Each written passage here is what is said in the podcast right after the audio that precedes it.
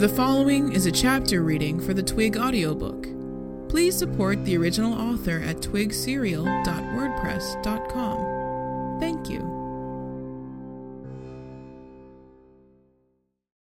Content Advisory This chapter describes the intense sensations and emotions of mental and physical torture in graphic detail.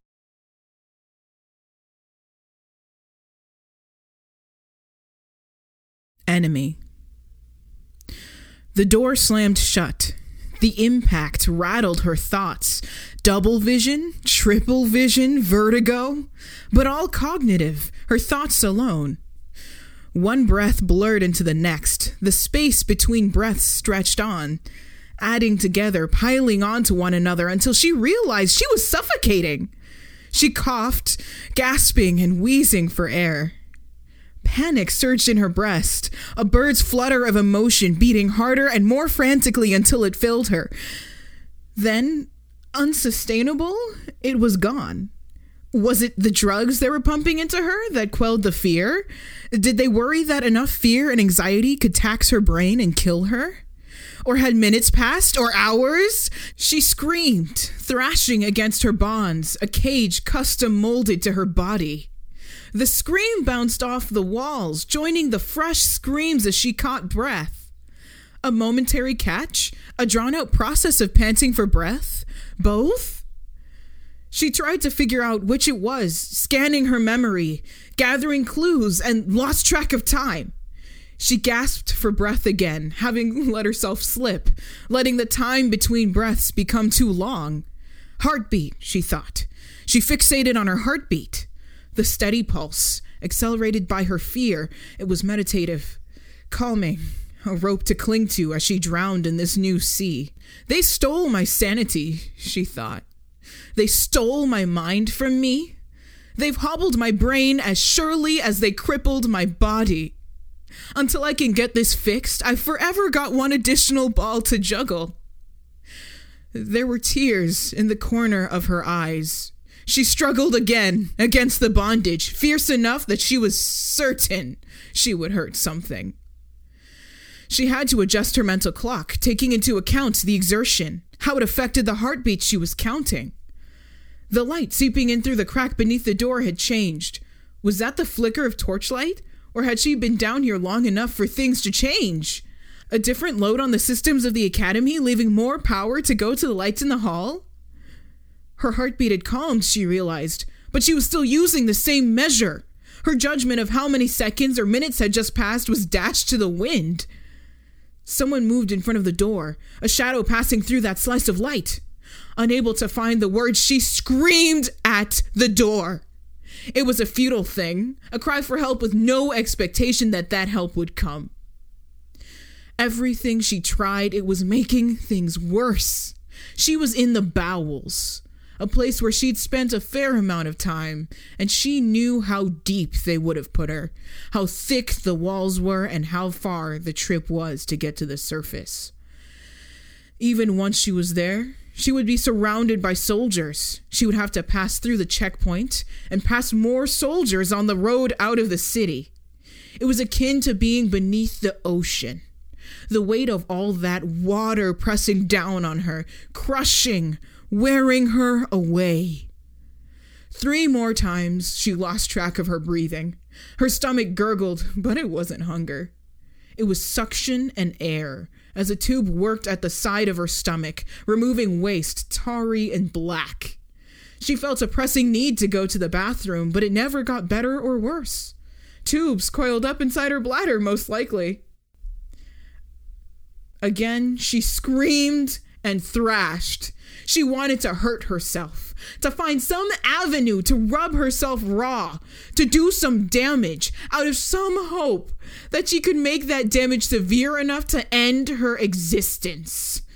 It would be a form of control, a way of taking charge of her own destiny.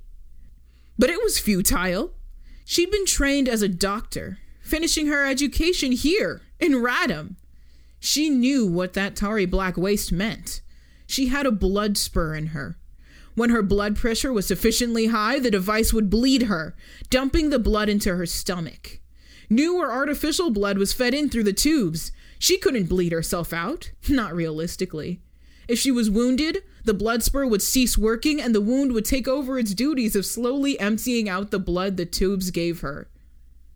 She was exhausted, but unable to sleep. Again and again, she struggled because there was nothing else to do with herself. Again and again, she lost track of her breathing as she got too deep in thought.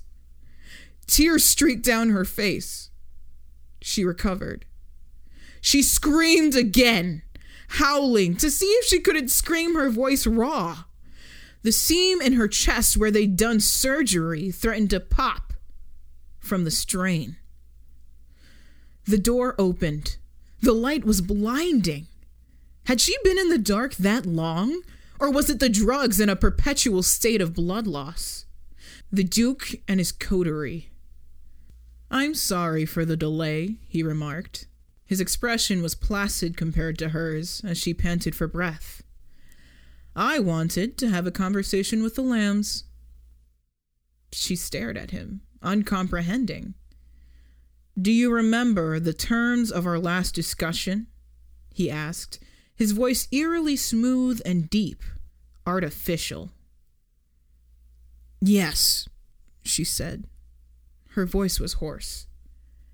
I'm going to ask you a question. Yes or no answers only. Yes, she said again. Will you provide the locations of each of the other cells? She considered for a moment, but again time threatened to slip away from her. After half a second, or was it a minute? The Duke turned to leave. Yes, she said. She opened her mouth to speak, then remembered his warning and closed it again. What is it? I don't know where Percy is. Cynthia handled the coordination between groups. I see, he said. He gestured at the doctor. The mask. You said I had permission to speak! She cried out, struggling, trying to pull her face away as the doctor lifted the tube and the grasping bloodsucker toward her mouth. I didn't say I'd favor the answer, he said. Take some time to think it over. I hope you'll come up with clues about his whereabouts. The tube slid down her throat. The device locked around her jaw and the back of her head, connecting to the table. The lights went out, and again the door slammed shut. This time she still needed to regulate her breathing, but it was through the nose alone. She couldn't scream. She couldn't measure her breaths. There once was a girl named Mavis. People all around her got sick, half the people in the town she grew up in. It got worse and worse, people hacking and coughing, until the academy arrived. The best doctors checking, giving care, not unkind people. Had everything gone according to plan, it would have been a positive experience for her, a reason to respect and favor the Academy. Except, Simon Welch had fought in the war, and he said there was a more sinister explanation. The Academy had made them sick, testing a drug on the village's population without permission. She never found out if that was true or not and as head of communications for Radham, she had made use of every resource available to her to try and find out. It wasn't to say that Simon was spewing utter nonsense.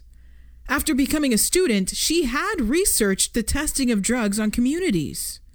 But the casualties were low to non existent, the rate of advancement high.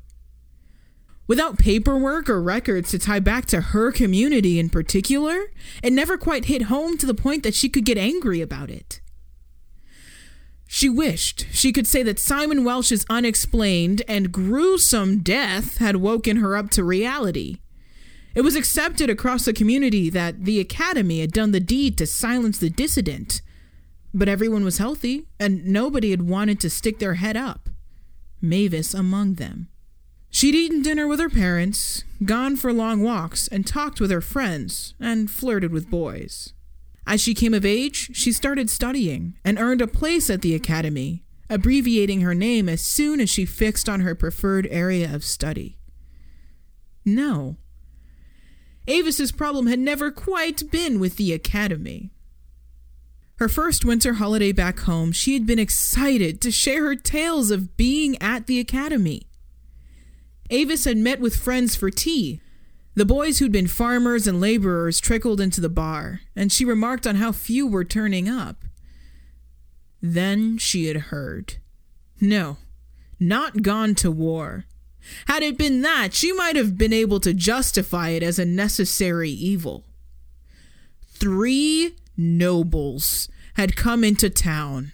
Young ladies, not much older than she was, gallivanting around.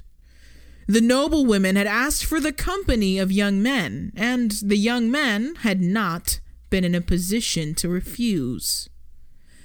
When they left, they took the most handsome men with them. Avis's girlfriends had joked that it wasn't much loss, the noblewomen being so attractive, but she hadn't missed the emotion beneath the words.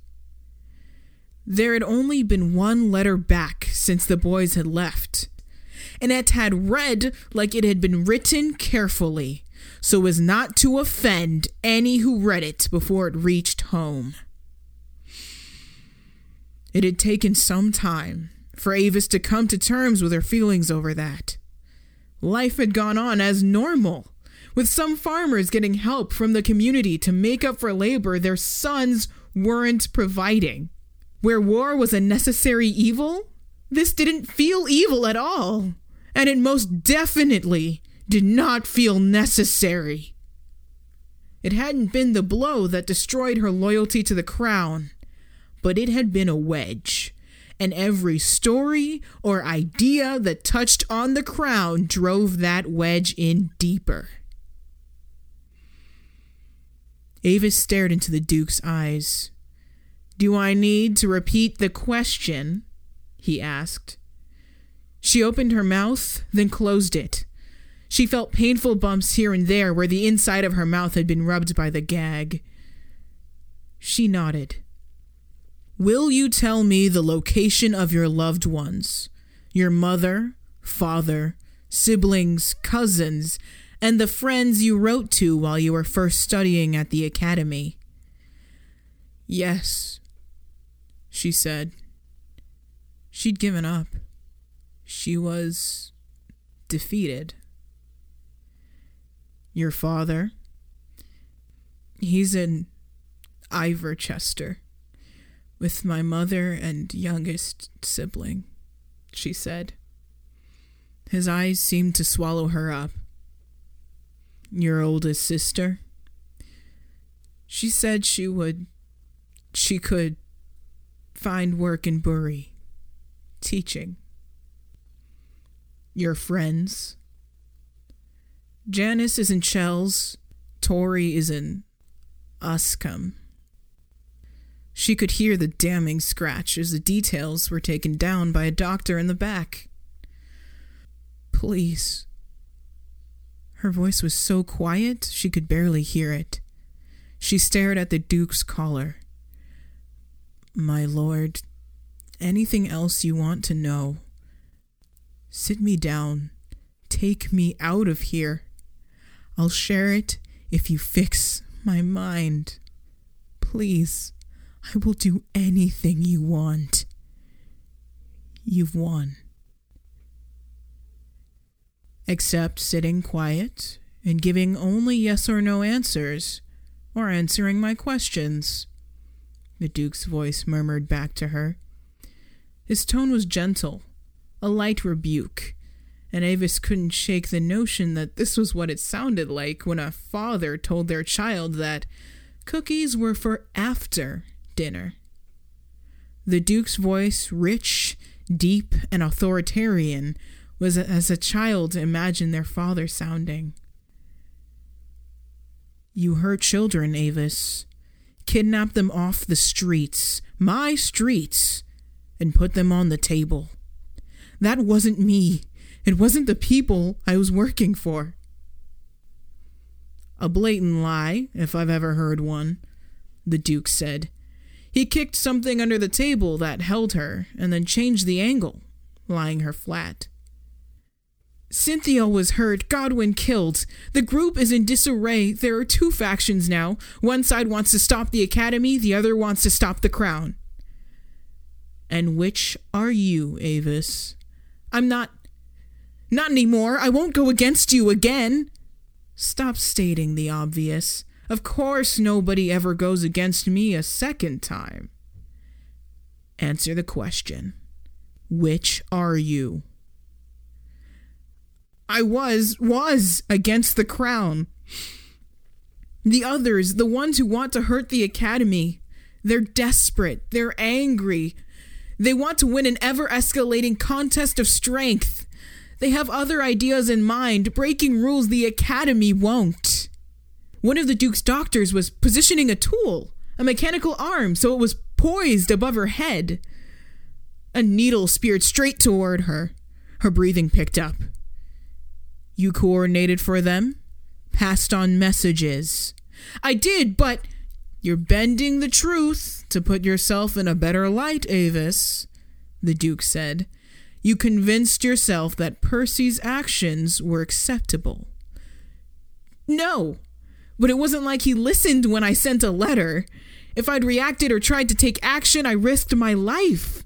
I had to play along, hope the others would coordinate, pull the two groups together.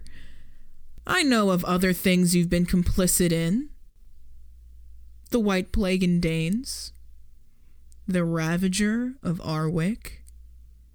You believe in what you're doing. Short term harm for long term betterment.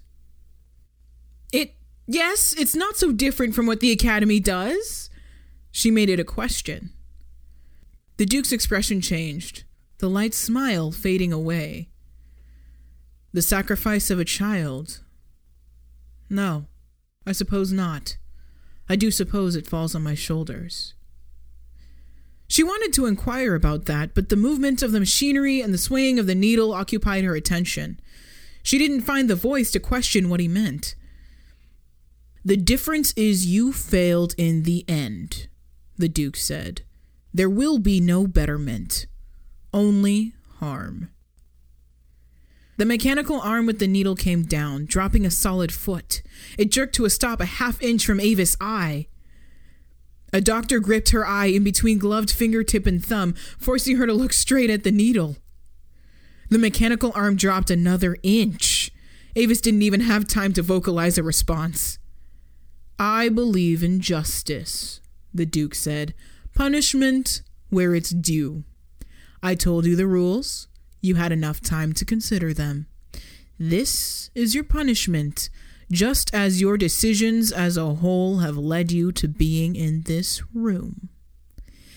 If and when it comes to pass that my work ends in more harm than betterment, I hope my reckoning will come. Avis managed to find the breath to speak as a doctor manipulated her other eye, forcing her to stare up at a second needle. Please. How long have I been here? The second needle came down. Her eyes were speared, locked into position. There was no pain, not physical pain, but she knew the effect this would have on her mind and her already impaired ability to track time. She felt the gag slip into place, slithering down her throat. How long have you been here? I think. That would be telling, the Duke said. The door slammed. She woke, which was a strange thing that had been happening lately. She wasn't supposed to sleep, but she took it as the resiliency of the brain, finding a way. Her entire body hurt, and she had a headache unlike any she'd ever had before. She moved her eyes, and her vision was blurry.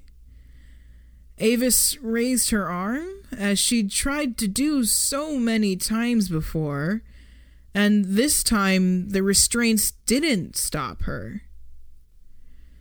Pages were scattered around the room. There was a matchbox sitting on a table in the corner, but it looked as though the slamming of the door had generated a gust, blowing it away from the stack of papers it had been weighing down. Her movements were ginger. She remembered what she'd been told about alterations to her joints. Her muscles should have atrophied. Her joints were disabled, the bones shaved or implants put in to make them easy to dislocate. She could feel the pain, which meant the drugs to dull the pain were no longer coursing through her, and hadn't been for quite a while. She staggered across the room, nearly falling. Bending down, she picked up papers. Each was one half of a sheet of paper that had been torn in half. The order of them was hard to decipher, and the blur in the dead center of her vision made it harder still to read.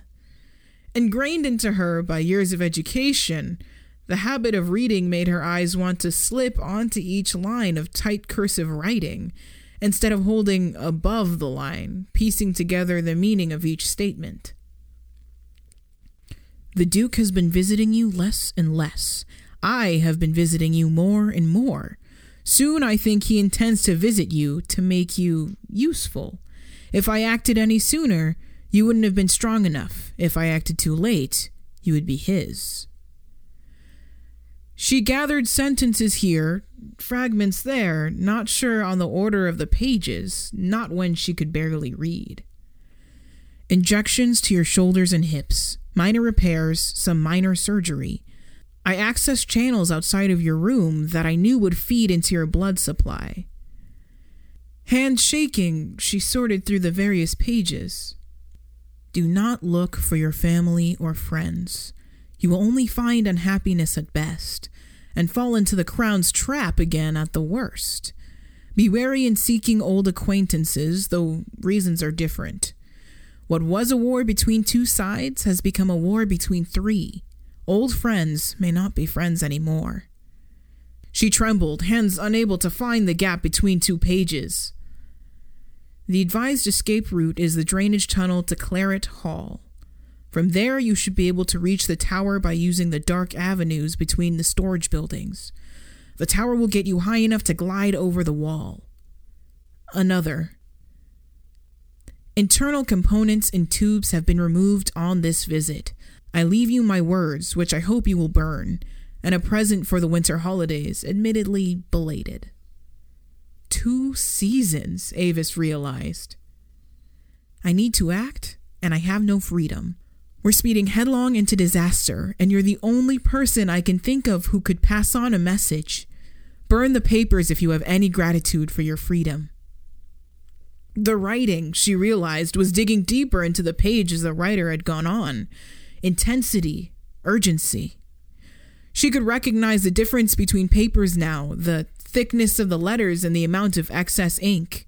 She'd already read some of it out of order. She found the last piece of paper. The tallest hill outside of Radham. It has a view of the approach.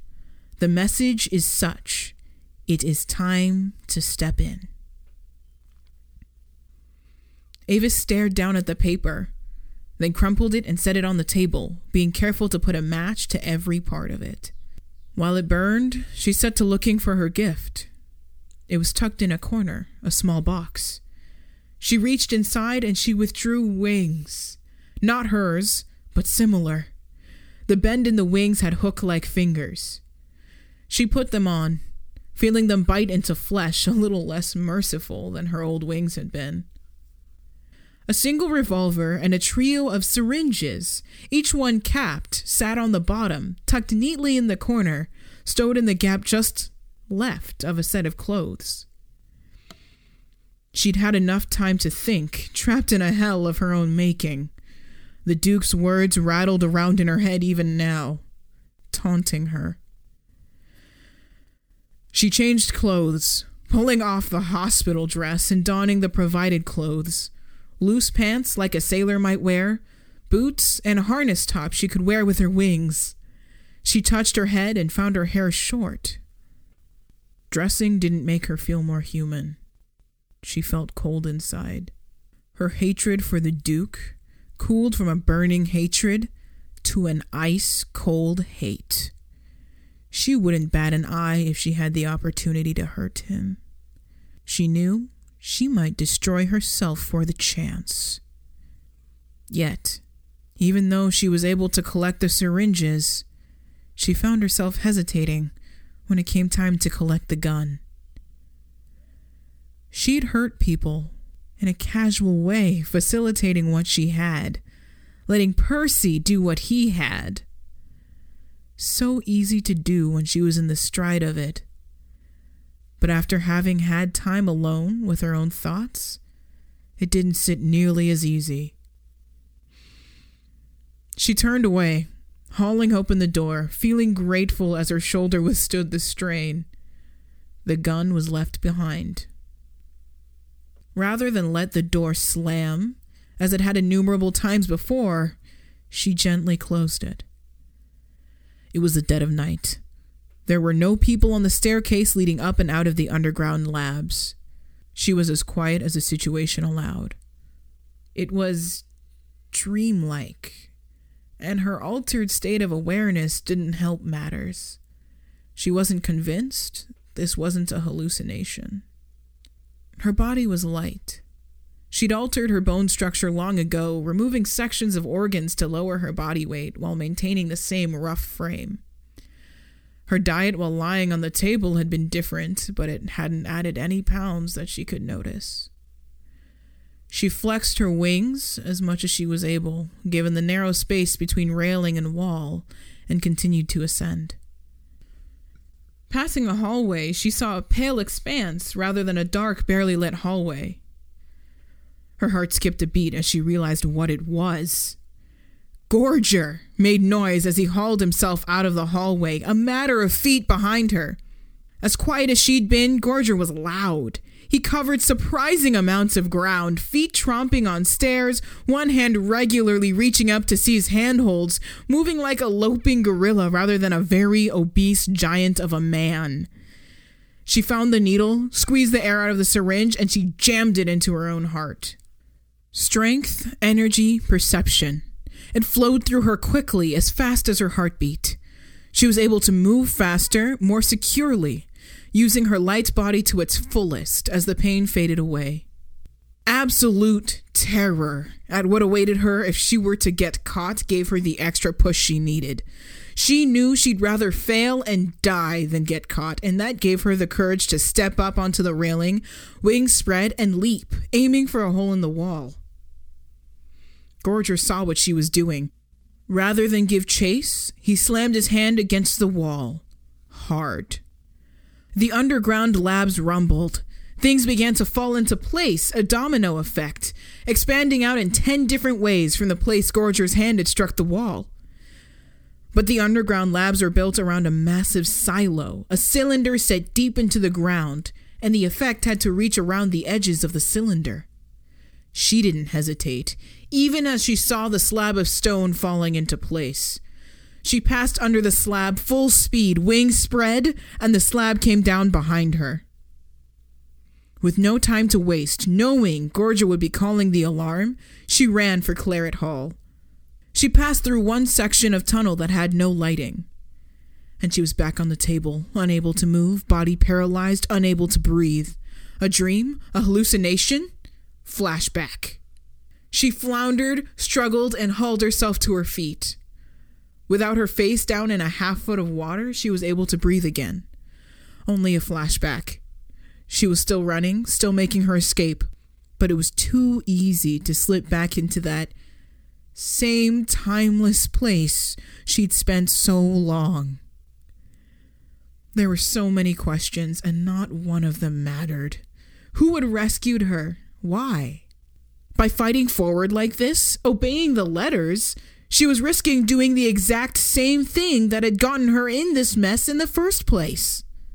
Reckless action, lack of forethought, approaching her future at a run, without watching her step or paying attention to what happened in her wake. She was in Claret Hall, she realized. This was tricky. The way out meant coming up out of the wine cellar into the building. She'd plotted escape routes enough that this wasn't too hard into empty offices through the washroom, a window large enough for her to fit through. She'd passed into a shadowy place between buildings and crossed to another.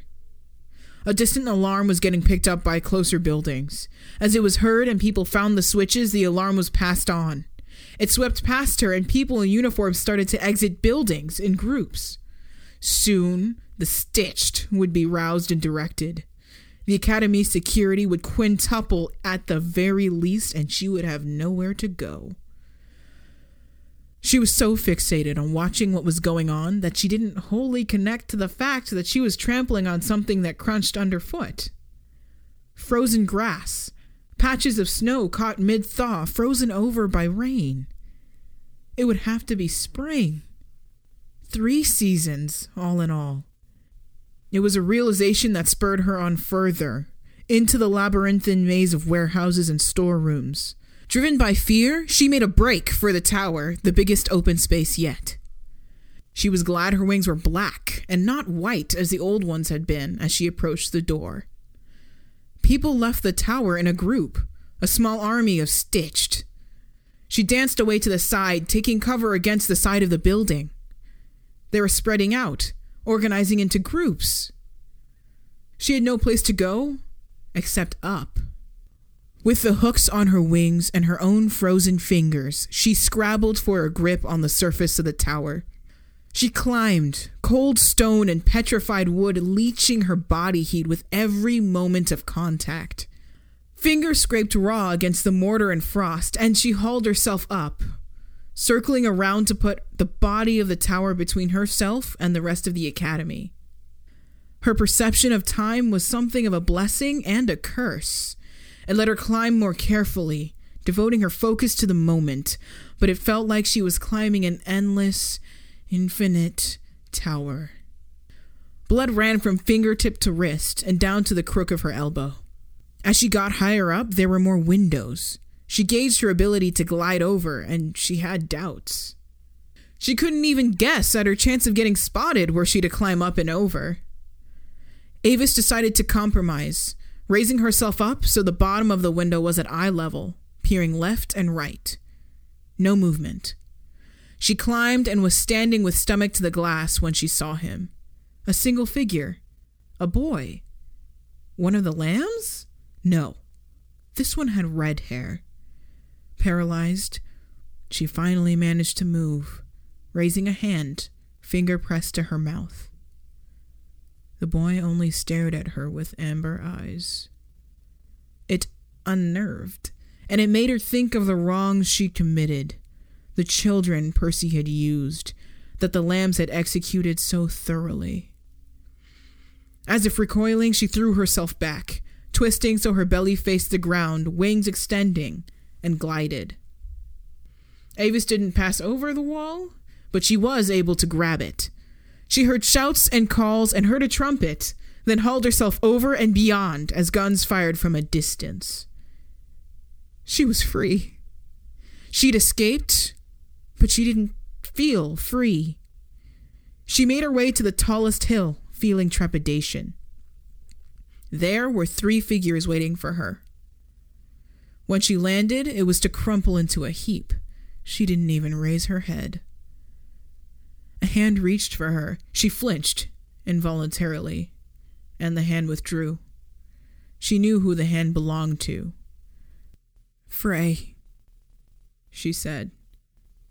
Yes, Fray said. We were trying to contact you for a while, Avis said. Her voice didn't sound like her own. It's been a while, Avis. Avis nodded. She fidgeted because being too still made it feel like the walls of that room were closing in. It's. I'm supposed to tell you. Avis started. She didn't finish. Her voice broke. She curled up into a ball, folding her wings around herself. I know, Genevieve Fray said. Another hand touched her, and this one was very warm in the cold winter. She flinched at first, but this one was persistent. It became a hug, and the hug was welcome. You're with the right people, Fray said. Ava shook her head. No? I can't. I'm not a soldier anymore. I couldn't touch the gun. I can't be part of this. I can't stand the crown, but I can't fight them either. I. That's fine, Fray said. You don't have to, to stay with us. The Crown States have two major factions who are trying to destroy the Crown. They don't need us. What are you doing? We're saving humanity, Fray said. Come on, let's go. Rather than Fray, it was the giant of a man who offered Avis a hand. Staring at his hand, she felt he was kindred, gentle. Looking at his eyes, however, she saw a terrible anger, no doubt worse for her being reflected in it. That was as comforting as anything.